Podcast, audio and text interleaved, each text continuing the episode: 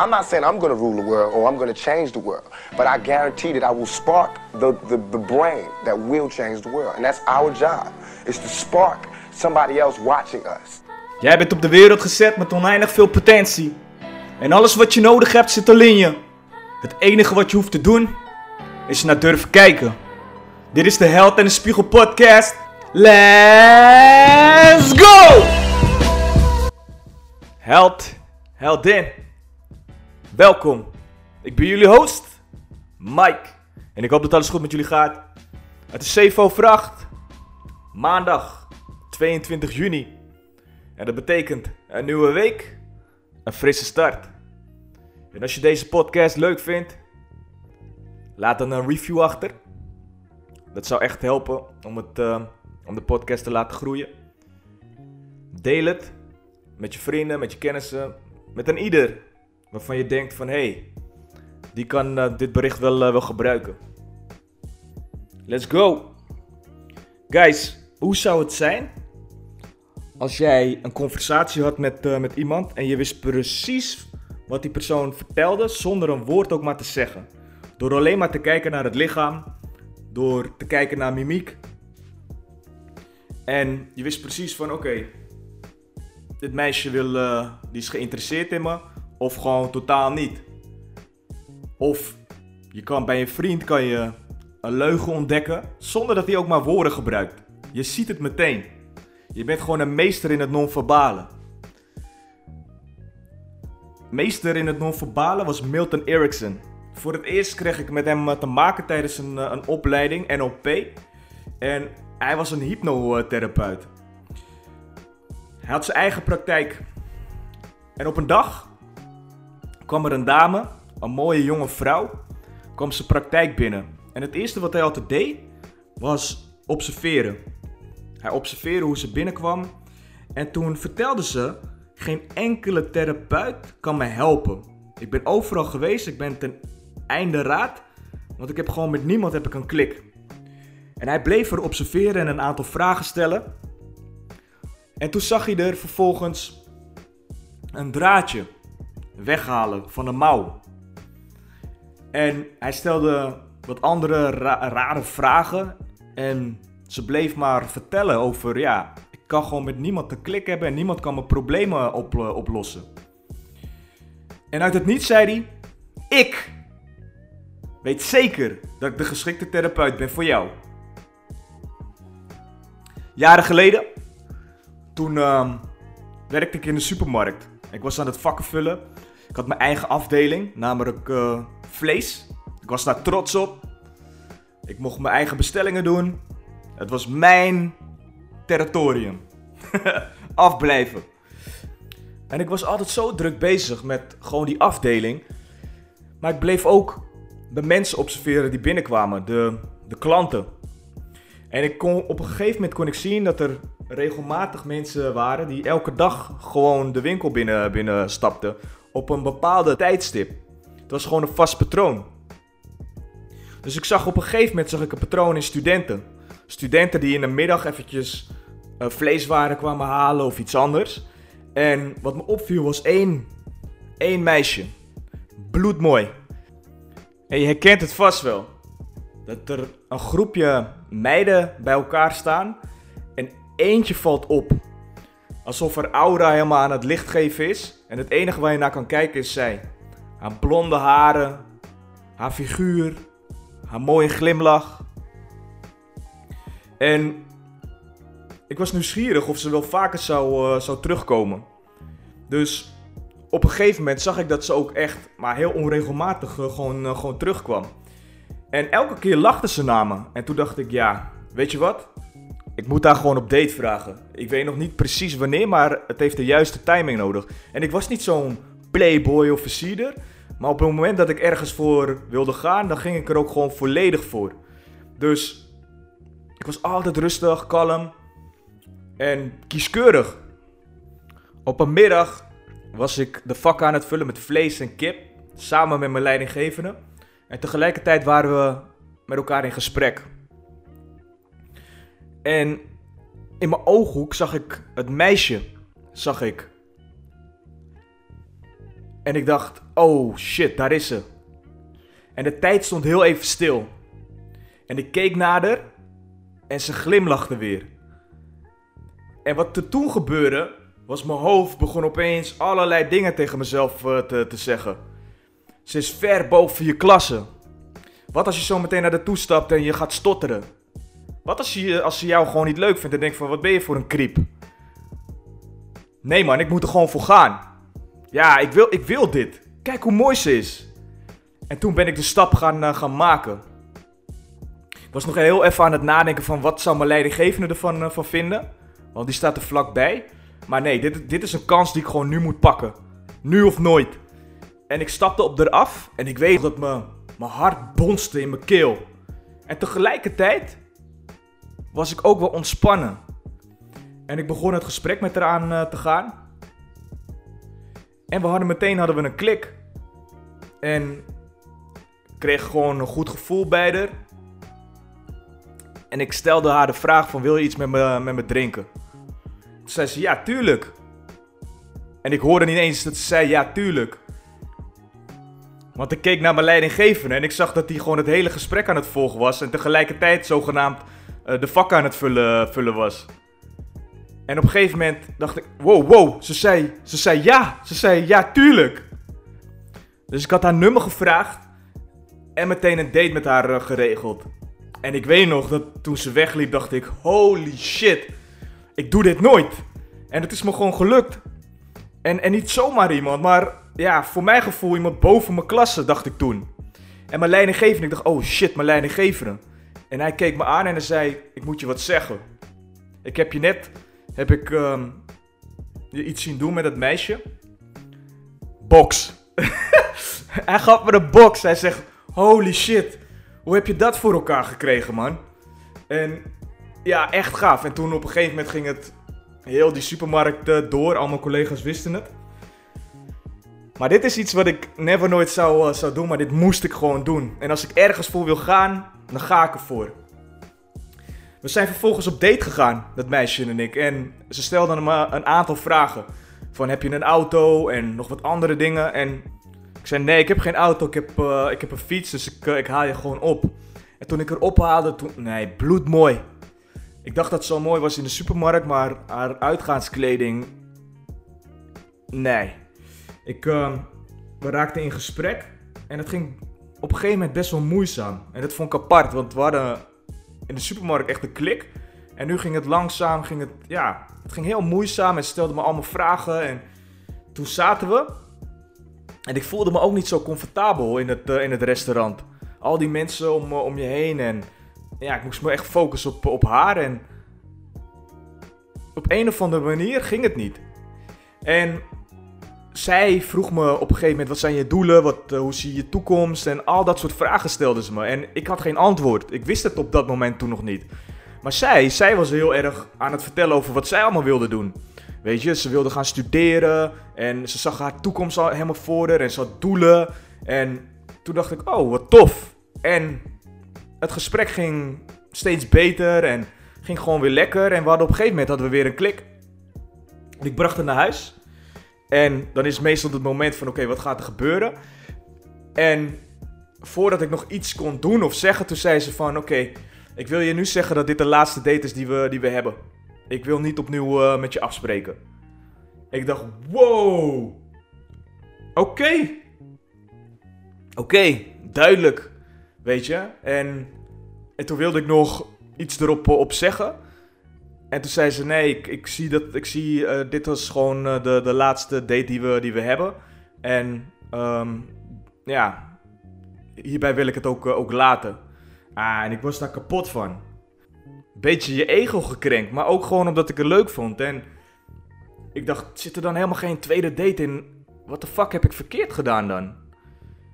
En achteraf, nadat ik alles terug ben gaan reflecteren... toen heb ik mijn grootste leermoment eruit gehaald. Ik weet zeker dat ik de juiste therapeut ben voor je. En de jonge vrouw, die schrok.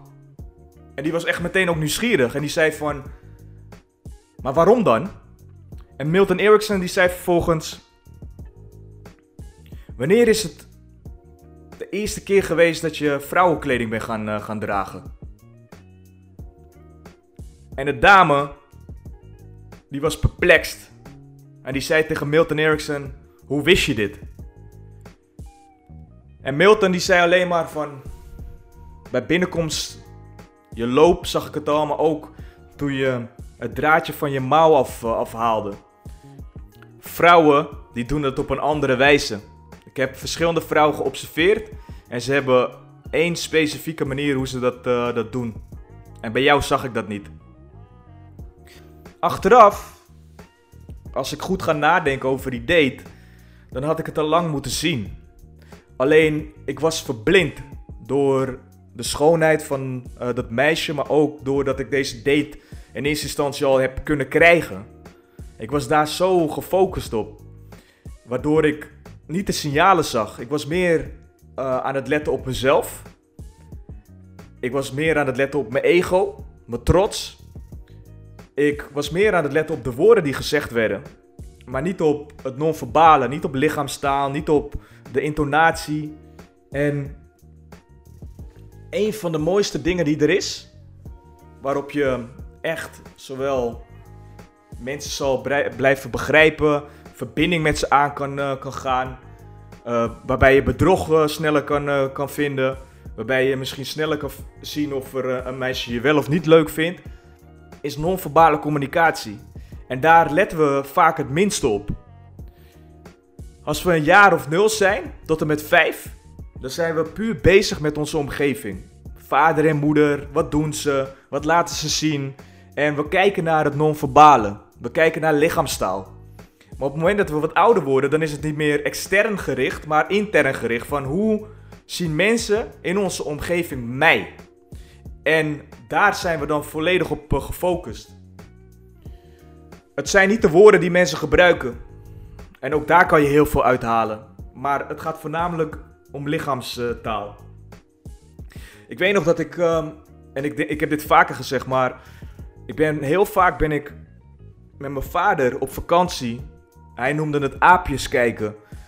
Zijn we naar mensen en andere tafels, die zijn we gaan observeren. En het zit nog steeds in me. Om mensen te observeren, om te kijken hoe ze reageren, wat ze doen. En wat er dan uitkomt. Dus op vroege leeftijd ben ik daar al mee bezig geweest. En op de luchthaven, toen ik begon met werken, toen heb ik ook heel veel geleerd omtrent gedrag. We noemen het normafwijkend gedrag. Het wijkt af van de norm, hoe mensen kunnen reageren. En ik weet nog dat er een aantal collega's waren, die hadden daar een neus voor. Die waren zo gespecialiseerd in lichaamstaal, dat ze precies konden zien wanneer iemand iets bij had of niet. Dat is een kunst. En ik heb continu ben ik daar ook mee bezig geweest. Om daar me in te specialiseren in wat is hetgene wat mensen niet zeggen. En me daarop focussen. Door alleen maar te luisteren. Door vragen te stellen. Door te observeren. Door te kijken. Ik weet nog dat ik laatst had ik een meeting. En mensen waren continu maar aan het praten. Terwijl die meeting kon binnen 10 minuten gefixt zijn. Maar dit was een meeting van een uur. Waarbij iedereen wel iets wilde gaan zeggen. Omdat heel vaak vinden mensen het mooi en leuk om zichzelf te horen. En de kunst is echt om te observeren. Om minder te praten, om meer te luisteren. En dat geldt ook voor wanneer je echt in verbinding wil staan met iemand. Echt iemand wil begrijpen. Vaak als leider of leidinggevende heb je een veilige omgeving te creëren. En soms kunnen we al heel snel een situatie oordelen op basis van wat we zien. Waarbij we een conclusie trekken. In plaats van dat we gaan nadenken en kijken vanuit een afstand van hé, wat gebeurt er eigenlijk? Waarom doet iemand de dingen die de persoon doet? Daarover wil ik in gesprek gaan en goed observeren. En vragen stellen, luisteren, kijken.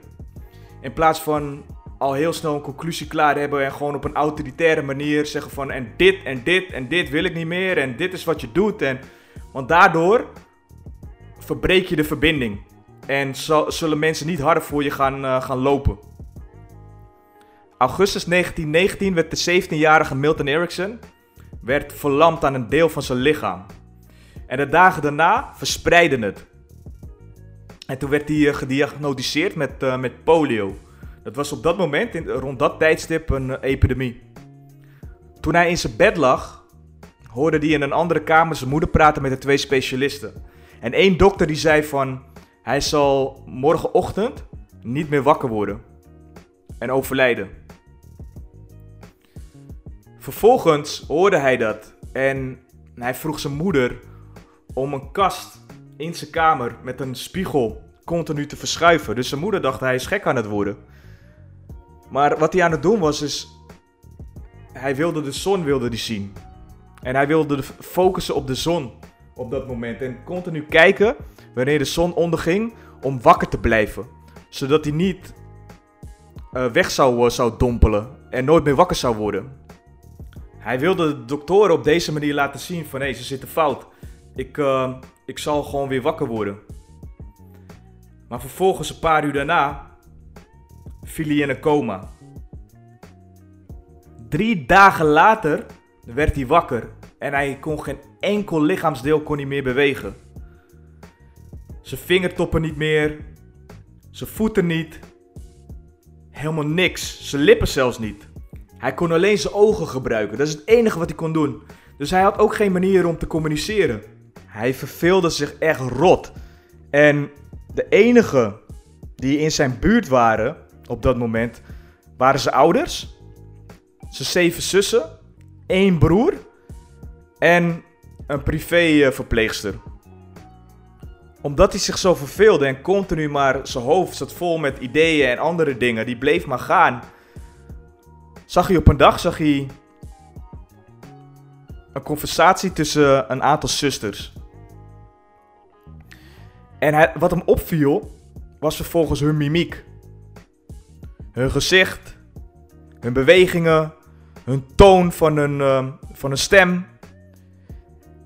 En hij zag een zus zeggen van, ja, dat is een goed idee. Maar het was op een monotone manier. En een bepaalde glimlach. Waarvan hij meteen zag van, hé, wat ze eigenlijk bedoelt is, dat is helemaal geen goed idee. En hij kwam erachter dat er gewoon 16 verschillende manieren van een nee waren. In de manier hoe zijn zusjes alleen al met elkaar communiceerden. Terwijl ze iets anders zeiden met hun woorden. En hij is vervolgens continu dat gaan observeren. Het gedrag van zijn ouders, van de verplegers, van zijn zusjes. En hij zag op een gegeven moment, hij zag overal patronen. In handgebaren, in mimiek, in alles wat mensen deden. Dus wat vervolgens een zwakte was, namelijk dat hij zich niet kon bewegen, dat hij niet kon communiceren, werd vervolgens een sterkte. Op de manier hoe hij is omgegaan met zijn situatie en de verantwoordelijkheid daarvoor heeft genomen. Een paar maanden daarna zat hij bij een raam en hij kon weer een beetje zijn lippen bewegen.